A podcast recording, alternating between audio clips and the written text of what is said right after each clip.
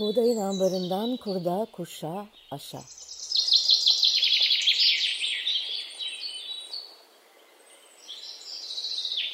Merhaba, ben Buğday Derneği'nden Lalehan. Buğdayın ambarından kurda, kuşa, aşa podcast serimiz ruhumuza, aklımıza, toprağımıza düşen hayatın tohumlarının yeşerirken çıkardığı sesi duymak isteyenler için kayıtta. Bugün üçüncü podcastimizde Oya Ayman'la beraberiz. Hoş geldin Oya. Hoş bulduk Lala Ee, ben Oya'yı tanıtmak istiyorum size. Oya serbest gazeteci, yazar ve Buğday Ekolojik Yaşamı Destekleme Derneği'nin kurucularından. Aynı zamanda derneğin koordinasyon kurulu üyesi. Birlikte yıllarca Buğday Dergisi'ni hazırladık. Hayatımızın en güzel yıllarıydı. Ekoloji evet. yayıncılığı adına öyle mi? Oya'cığım öyle değil mi? Ben senin adına evet. da söyledim. Birlikte yıllarca Buğday Dergisi'ni hazırlarken e, gerçekten e, birlikte ekoloji yayıncılığı adına da pek çok iş yaptık. Yapmaya da devam ediyoruz. Edeceğiz değil mi Oya'cığım? Evet, e, hatta birlikte radyo programlarımız var. Ee, bak onu unutmuştum.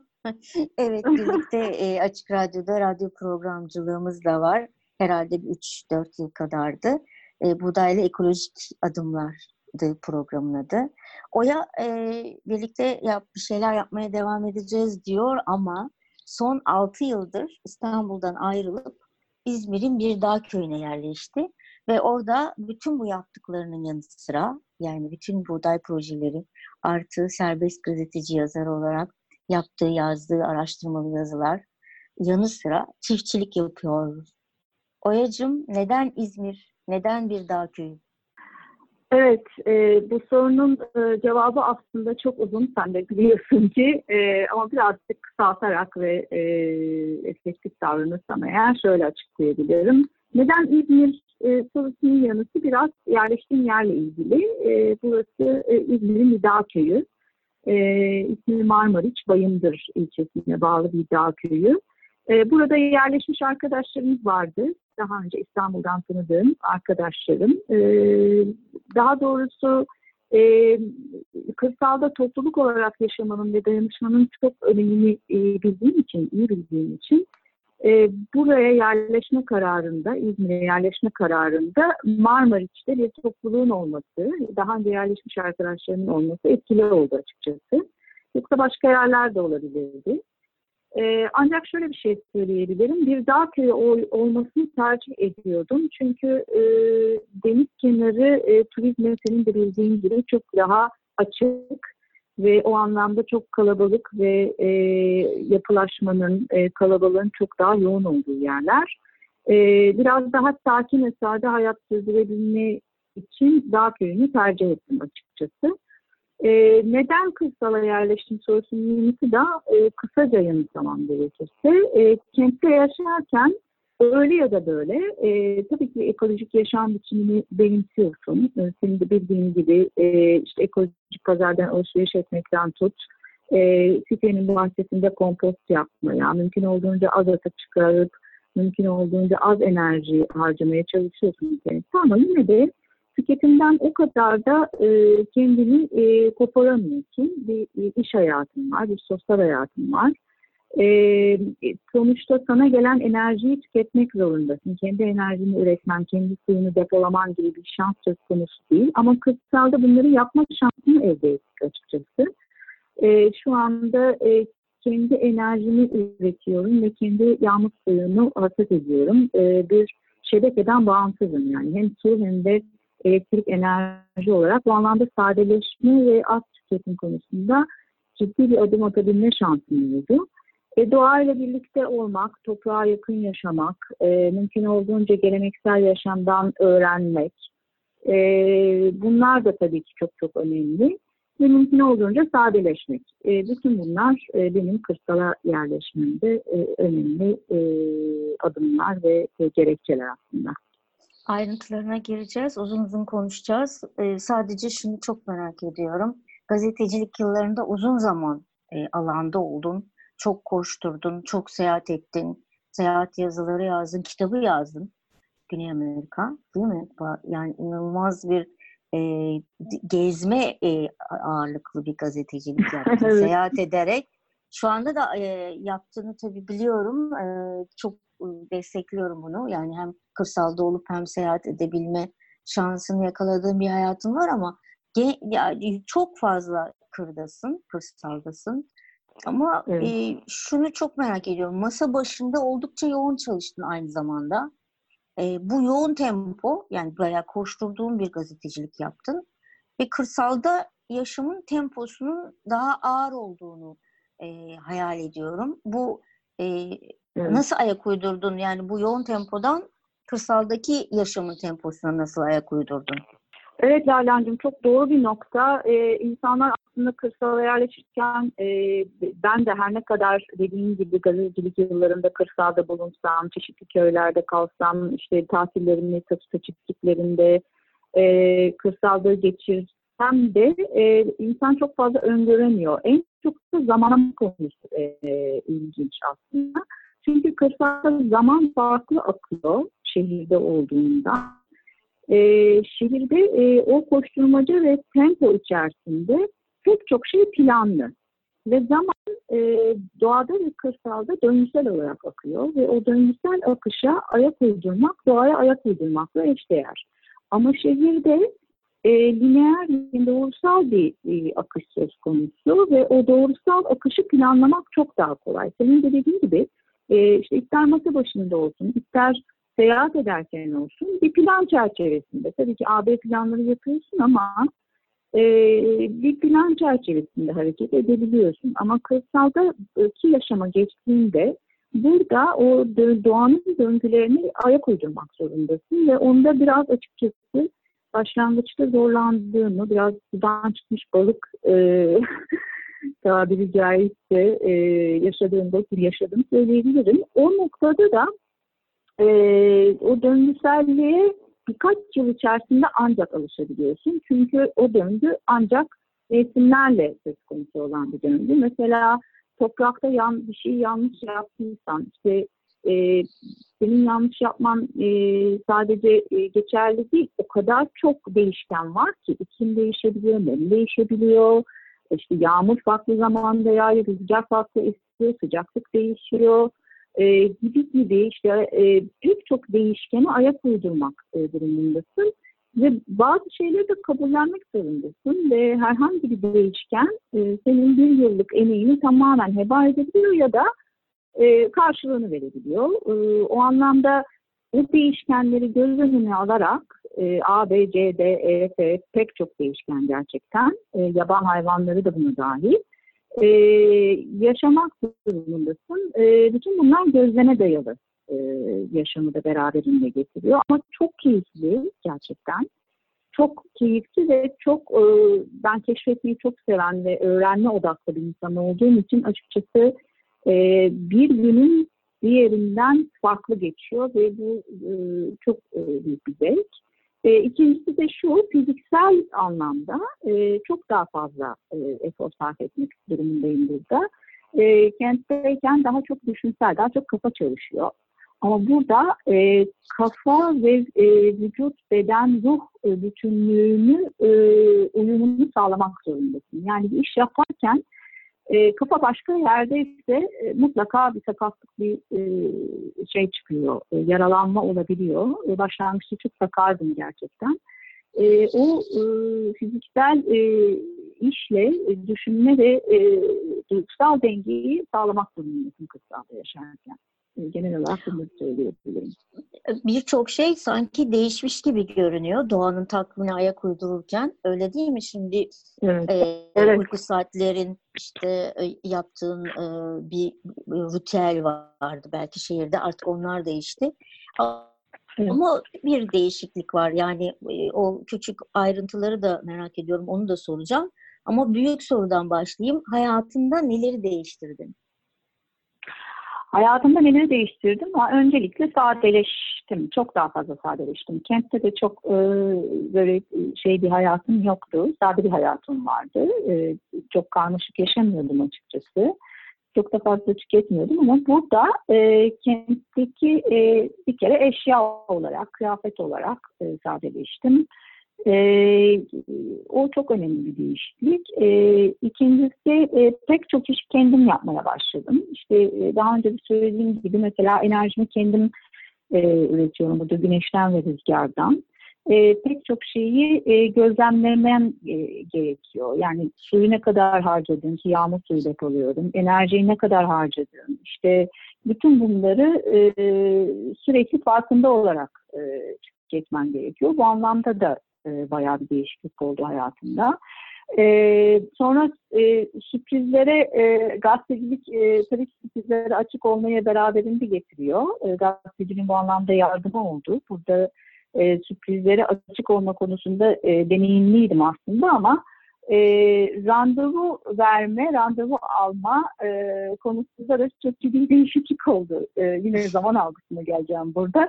Çünkü şöyle bir şey oluyor. İşte biriyle konuşuyorsun bir ustayla ya da bir köylüyle. Yarın gelir misin e, diyorsun. İşte saat 11'de müsaitim diyorsun. Onun için hiçbir şey ifade etmiyor saat 11. Çünkü o diyor ki yarın gelirim. Yani e, sabah öğleden sonra yarın herhangi bir vakit. Yani 11, 12 hatta 11, 15 falan gibi şeyler hatta öğleden önce öğleden sonra gibi şeyler çok bir şey ifade etmiyor. Yarın gelirim diyor. Yani çünkü bütün bir gün o kendi işine gücüne bakacak. Fırsat bulduğunda sana gelecek. E, bu anlamda buna alışmam biraz zor oldu açıkçası ama alıştım sanıyorum. E, hala inanır mısın e, İstanbul'dan getirip de açmadığım iki koli var. E, içinde ne olduğunu çok merak ediyorum. Onlar gerçekten e, çok e, gereksiz şeylermiş. E, en son onları açık e, birilerine dağıtacağım herhalde onu söyleyebilirim. Büyük değişiklikler tabii. Gerçekten sadeleşmenin evet. tam zirvesi. Zaman algının değişmesi. Bunlar büyük hayat değişiklikleri, evet. algı değişiklikleri. Bir de gazeteci gözüyle küçük ayrıntılara bakalım istiyorum ben oraya. Mesela kırsalda şehirde yaptığın bazı şeyleri yapmıyorsundur. Çok küçük şeylerden bahsediyorum. Yani mesela erken kalkıyorsundur. Evet e, çöpleri topluyorsundur. E, benim en büyük takıntım ekmek kırıntılarını kuşlara veriyorsundur. Karıncaları besliyorsundur.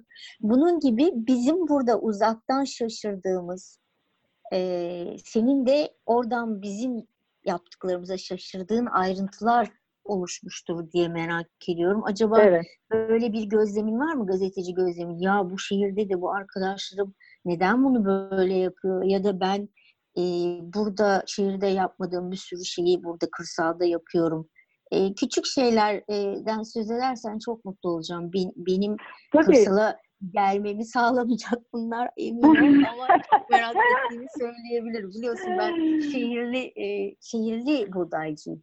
Evet biliyorum biliyorum ama e, sen de sonuçta doğada olmayı çok seviyorsun. E, yani e, ama tabii doğada olmakla kırsalda yaşamak arasında senin de bildiğin gibi ciddi evet, bir fark var. Fark var. Evet. Ee, neler var? Valla detaya girersem açıkçası e, şöyle e, şeylerden bahsedebilirim. Mesela e, kendi yaptığım işler arttı. Yani e, mesela ufak tefek tamir işleri yapmaya başladım.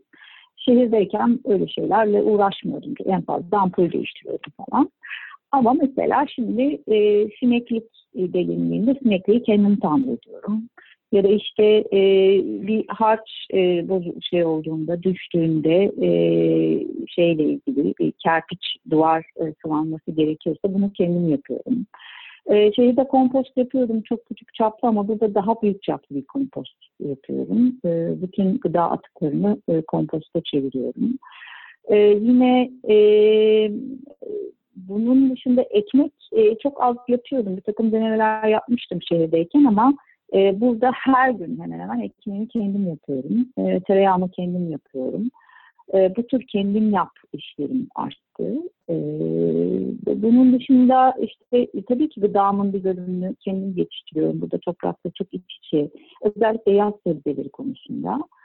E, işte çapa yapıyorum mesela şehirde. Hiç yapmadığım bir iş tabii ki.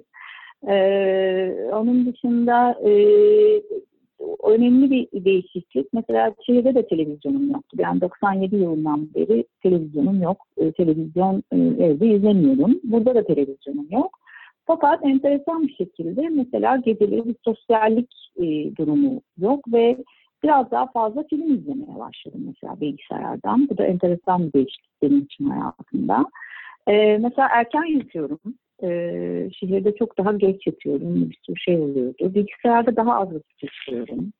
E, yemek düzeni değişti. Mesela bu bayağı enteresan benim için. Şehirde sonuçta iş hayatının getirdiği zorunluluklardan dolayı da e, günde üç öğün yemek yiyordum. İşte sabah, öğlen, akşam şeklinde. Hatta ara öğünler bile oluyordu bazen. Burada günde iki öğün yiyorum. Ee, bir işte sabahleyin kalkıyorum, direkt kahvaltı etmiyorum, işe girişiyorum. Ee, bir birkaç saat çalıştıktan sonra böyle öğlene doğru bir kahvaltı ediyorum ve ondan sonra uzun bir süre e, bir şey yemiyorum. Öyle bir meyve falan atıştırıyorum belki. Ama e, akşamüstü tekrar bir şey yiyorum ve çok az oluyor ve ondan sonra da pek bir şey yemiyorum. Yani o iki öğüne bazen hatta bir öğün yiyorum. O anlamda yemek düzenim çok ciddi değişti.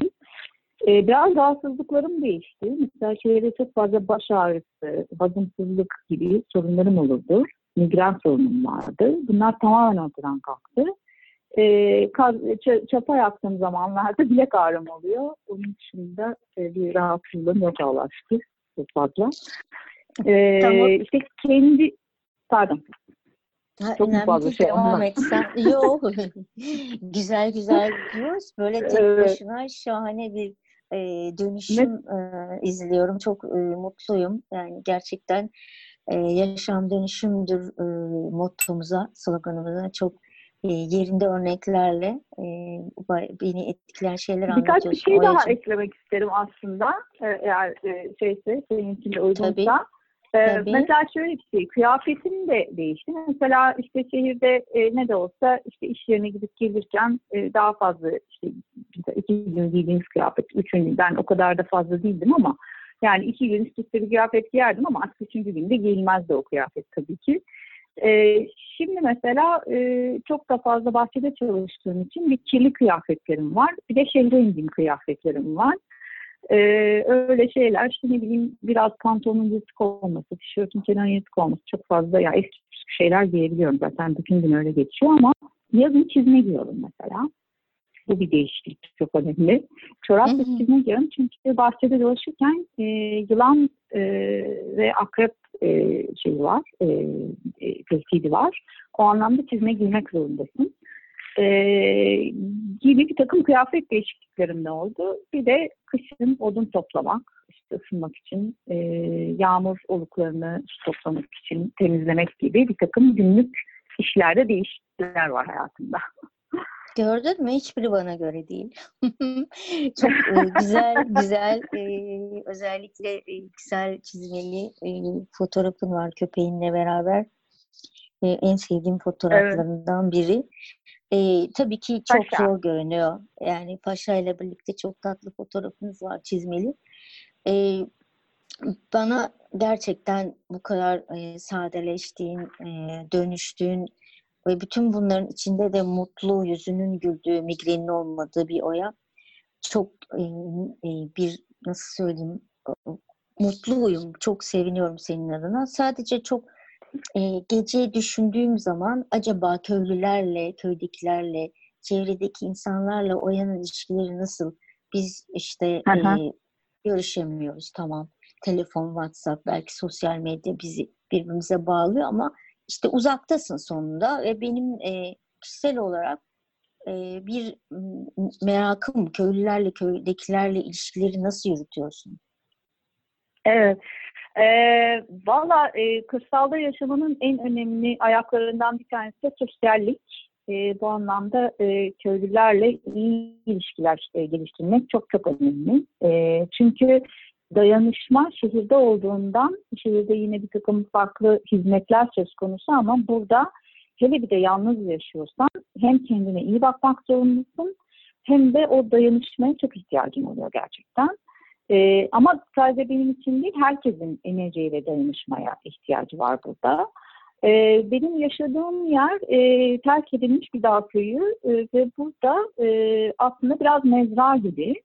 E, burada 3-4 hanemiziz ve e, nüfusumuz da 6-7 kişi. İşte arkadaşlarımız geldiğinde biraz daha artıyor bazen uzun süreli kalan arkadaşlarımız oluyor ama e, 3-4 hanemiz dediğim gibi. Onlarla biraz böyle aile gibiyiz artık işte birbirimize gidip geliyoruz, birbirimize destek oluyoruz, yardımlaşıyoruz, muhabbetlerini. Hele korona sürecinde biz sokağa çıkma yasağının çok da farkında olmadık açıkçası.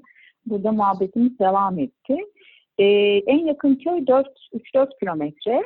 Ee, orada e, çok iyi anlaştığım, konuştuğum, birlikte işler yaptığımız, ürettiğimiz e, komşularım var. E, ve e, onlarla da çok iyi anlaşıyoruz. Ben onlardan çok şey öğreniyorum. Çok iyi bir iletişimimiz var. İşte birbirimize gidip geliyoruz. Bir yandan misafirlik yapıyoruz, bir yandan da e, ortak üretimler yapıyoruz. E, mesela gıda toplulukları için e, topluluk destekli tarım projeleri yapıyoruz birlikte. E, bu anlamda e, iyi ilişkilerimiz var açıkçası ve e, dediğim gibi yani onlardan çok fazla şey öğreniyorum ve onlar da bana sürekli geliyorlar. İşte bir şey danışıyorlar, soruyorlar. E, çok böyle hani şey demeyeyim, e, sürekli bir görüşme hali içerisinde değiliz ama dediğim gibi mesela haftada e, 3-4 kez mutlaka birbirimize gidip geliyoruz. İşte yumurtamı aldığım, sütümü aldığım komşularım var. Onlarla sürekli muhabbet halindeyim. E, bu şekilde ilerliyor e, şeyler, e, ilişkiler. Araya gireceğim. E, toplulukta istekli tarım ve gıda topluluklarından söz ettin. E, ben evet. aynı zamanda tabii bu e, çeşitli dergilere makaleler yazmaya devam ediyorsun araştırmalar yapıyorsun. Buradayda sorumluluk aldığın projeler var. Ama e, köyde seni bekleyen e, imece yaptığın e, arkadaşlarınla işlediğiniz bir toprak var. Sana ait bir toprak var. E, zamanının büyük bölümünü de toprak alıyor gibi hissediyorum. E, lavantalarından, hı hı. patateslerinden biraz topluluk destekli tarım üzerinde e, konuşalım mı? Onlardan söz edelim mi? Burada bir kendi ürettiğim e, üretimler var. E, tabii aromatik bitkiler üretiyorum. İşte lavanta, altın otu, e, ada çayı, e, biberiye gibi. E, bu benim tamamen kendi üretimim. E, onun dışında e, bir de arkadaşlarımla, burada köyde birlikte yaşadığım arkadaşlarımla e, kendi mutfaklarımız için e, birlikte ürettiğimiz e, sebze meyve üretimlerimiz var. E, Ayrıca da e, yine ortak e, komşularımla birlikte e, bir topluluk destekli tarım e, projesi yürütüyoruz. Üç yıldır e, patates üzerine e, başladık bu projeye. İzmir'de e, gıda toplulukları var. Ve bu gıda toplulukları e, çok sayıda aslında e, bundan 6 yıl önce sadece Ege Üniversitesi'nin bir tane gıda topluluğu vardı. E, bu e, gıda topluluklarının sayısı giderek artıyor e, bir takım insanlar e, bir araya gelip e, doğa dostu üretim yaptıklarına güvendiği e, çiftçilerden e, alışveriş yapıyorlar. Bu çiftçilere e, sürekli gidiyorlar. Onların e, üretimlerinde onlara yardımcı oluyorlar. Ve haftalık ya da 15 günlük periyotlarda bu çiftçilerin e, üretim listelerinden kendi ihtiyaçlarına göre sipariş vererek e, periyodik olarak 15 günde bir ya da haftada bir e, evlerine ürün alıyorlar ortak bir dağıtım noktasından. E, şimdi bu işin bir ayağı çiftçi zaten bir takım ürünler üretiyor. Kendi listesi var ve bu listeden diyelim işte e, salçadan e, domatese kadar ya da işte kabaktan e, kantaron yağına kadar bir sürü üret, e, ürün satın alabiliyor insanlar buradan o dağıtım günlerinde. Bir de ayrıca e, alım garantili e, vererek e, çiftçiyle anlaştığı başka bir sistem var. Buna da topluluk destekli tarım diyoruz. E, biz bunu e, Çınardıbi köyünde Nedret e, diye e, çok sevdiğim bir komşum var. Ve e, köyde de Pelin diye bir arkadaşım var. Biz üç kadın birlikte e, gıda topluluklarının bizden istediği diyelim ilk yıl bir ton patates istedi ki bu yıl iki buçuk ton kadar, iki buçuk üç ton kadar patates üretecek gıda toplulukları için. Onlar dediler ki e, biz iki buçuk ton patates satın alacağız sizden, bizim için üretim misiniz? Biz de e, bu üretime başladık. E, ve şu anda e, patates, kuru fasulye e, ve barbunyayı topluluk destekli olarak, alım garantili olarak üretiyoruz. E, bu yaz e, o topluluklara bu ürünlerden e, bir şekilde tedarik edeceğiz. E, onun dışında da yaz sebzelerinin artanlarını, e, bizim ihtiyacımızdan artanları e, gıda topluluklarının dağıtımlarında götürüp ihtiyacı olanları bir şekilde e, paylaşıyoruz. E, çok, çok heyecan verici bu. Sistemi böyle. Evet. Çok heyecan verici. E, Oya'cığım e, herkes bir gıda topluluğu kurabilir mi? Böyle bir e, bilgi alınabilecek web sitesi, topluluk destekli tarım ve bir gıda topluluğu kurmak için e, önerek alınabilecek bilgi verebileceğiniz bir şey e, web sitesi adresi. Buğday Derneği'nin gıda topluluklarının e, hakkında bilgi verdiği, gıda topluluklarının nasıl çalıştığı, nasıl kurulabileceği ve nasıl organize olunabileceği hakkında bilgilerin bulunabileceği, aynı zamanda da e, Türkiye'deki gıda toplulukları ile iletişimlerin e, bir şekilde yer aldığı e, gıda toplulukları.org sitesinden bu konuda bilgi alınabilir. Dediğim gibi herkes kendi mahallesinde akrabalarıyla ister 5 kişi ister 10 kişi işi arkadaşlarıyla, komşularıyla bir gıda topluluğu oluşturabilir ve gıdasına e, güvenilir gıdaya e, tanıdığı çiftçilerden doğrudan ulaşma şansına erişebilir. Yani benim anladığım şu, kıra veya e, kırsala gittin ama gazetecilik devam ediyor gibi hissediyorum. Hem de yoğun biçimde. Anladığım şu, kent arasında köprüler kuruyorsun. Hatta yeniden kurulması için var olan o köprülerin yeniden yeniden inşası için büyük çaba gösteriyorsun. Bu çabanda yani eminim seni mutlu eden örnekler vardır. N- nasıl köprüler bunlar? Biraz söz etsene bize. E, tabii e, e, dediğim gibi e, kırla kent arasında köprüler kurmaya eşdeğer aslında. Gıda toplulukları ve topluluk destekli tarım projeleri. E, nasıl oluyor? E, Valla İzmir'in çeşitli yerlerinde hem e, o gıda topluluklarının üreticisi oluyorum. Ben de o listelerden bir takım ürünler alıyorum. Hem de o topluluklara ürün sağlıyorum. Sadece ben kendi ürettiklerimle değil, burada e, öyle çiftçiler var ki e, bazıları e, gerçekten hiç tarım zehri kullanmıyorlar. Kimyasal gübre kullanmıyorlar ve ürünlerini e, o, o şekilde geleneksel usullerle yetiştiriyorlar doğa usulü içinde. Onları e, buluyorum. Onlar eğer ürünlerini bir şekilde satamıyorlarsa onların ürünlerini e, bu ürünlere ihtiyaç duyan insanlarla buluşturmaya çalışıyorum. Ya da şöyle oluyor. Diyelim biz ne, işte Nedret ve Pelin'le e, tarım zehri kullanmadan patates ya da fasulye üretebiliyoruz. E, başka köylü e, dostlarımız e, bakıyorlar olabiliyor. Yani tarım zehri kullanmadan da üretim olabiliyor.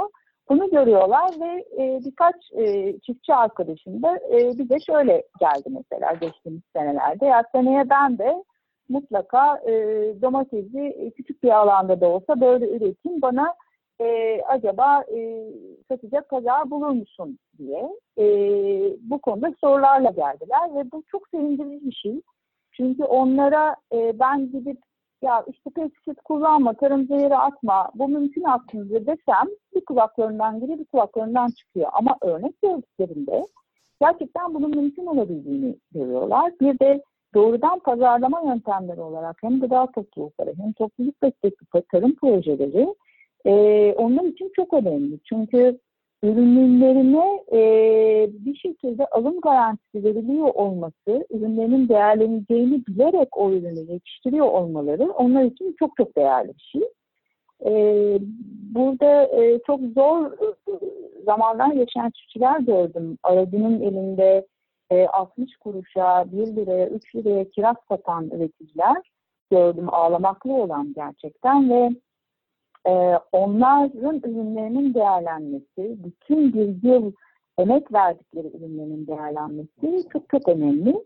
E, bu anlamda kentteki e, tüketicilere de tabii ki önemli görevler düşüyor. Tam burada e, bir büyük soru soracağım Oya'cığım. E, çünkü dinlerken hem sevinçli ayrıntılara e, dikkat çekiyor e, aklım ama hep bize geliyor en sonunda e, biz ne yapabiliriz diye. Kır ile kent arasındaki bağların güçlenmesi için sen elinden geleni yapıyorsun. Biz şehirde yaşayanlar neler yapabiliriz? Yani biraz e, sorumluluk almamız e, gerektiğini bu son günlerde çok daha iyi fark ettik ama E, eminim e, sen onları e, düşündüğün, üstünde çalıştığın için bize de daha net söyleyebilirsin. Biz şehirde yaşayanlar neler yapabiliriz? E, Valla ilk önce yediğimiz gıdanın, e, soframıza gelen gıdanın farkında olarak ve gıdanın izini sürerek galiba işe başlayarak, başlayabiliriz Lalancığım. Yani e, bu yediğim gıda, e, alışveriş ettiğim e, yer nasıl bir yer ve bu e, aldığım gıda nereden geliyor, nasıl üretiliyor, kim tarafından üretiliyor sorularını sorarak işe başlamak gerekiyor. Çünkü sağlıklı gıdaya, güvenilir gıdaya ulaşmak gıdanın sorumluluğunu almaktan geçiyor. O sorumluluğu almak da aynı zamanda üreten insanları tanımak, o üretim süreçlerinin farkına olmak, farkına varmaktan geçiyor. Ee, biraz geriye dönüp izlemek. Ee, işte ekolojik pazarlarda bunu yapabilmemiz mesela çok kolay. Sen de biliyorsun ki e, işte e, büyük kentlerde pek çok yerde artık ekolojik pazarlar kuruluyor. Ekolojik pazar üreticilerinden alışveriş ederek doğrudan e, üreticimizi tanıyabiliriz.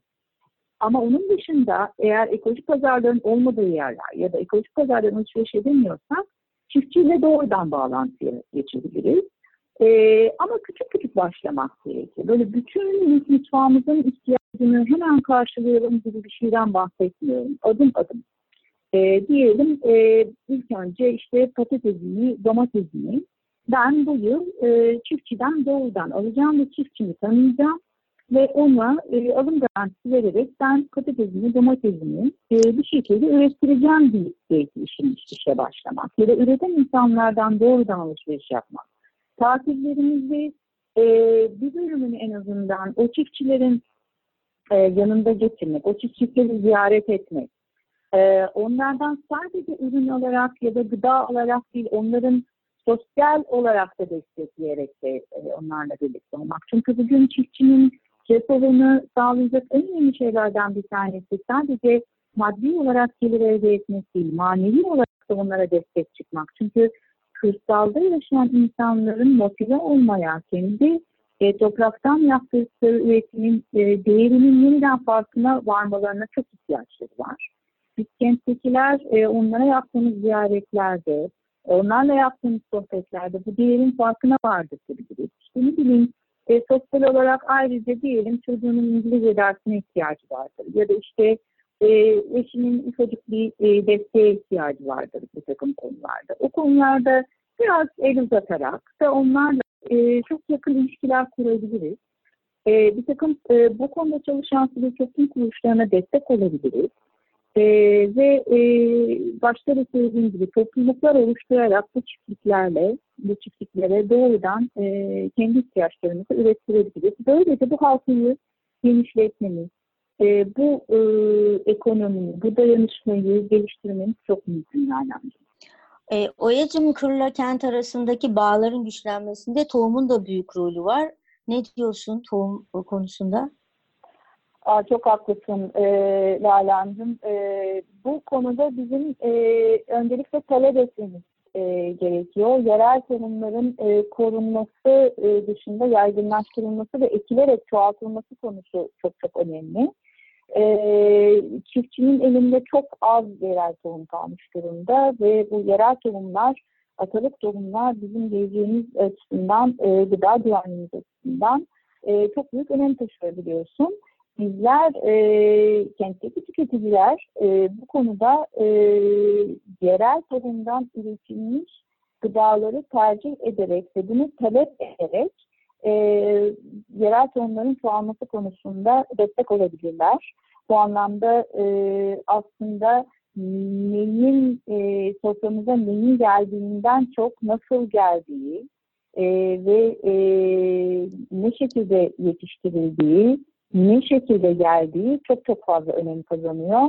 E, tohumları sadece kırsalda atmıyoruz. Kentte attığımız tohumlarda kırsalda atılan tohumlara e, destek oluyor aynı zamanda.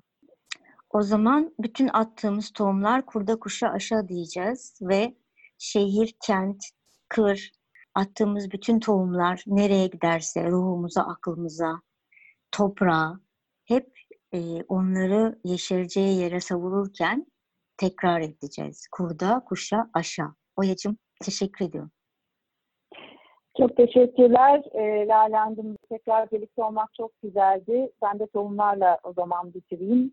E, gerçekten e, yerel tohumlarda, atalık tohumlarda olduğu gibi hayatımızın e, onlar gibi bin bereketle dolu olmasını dileyerek bitireyim ben de. Hoşçakalın.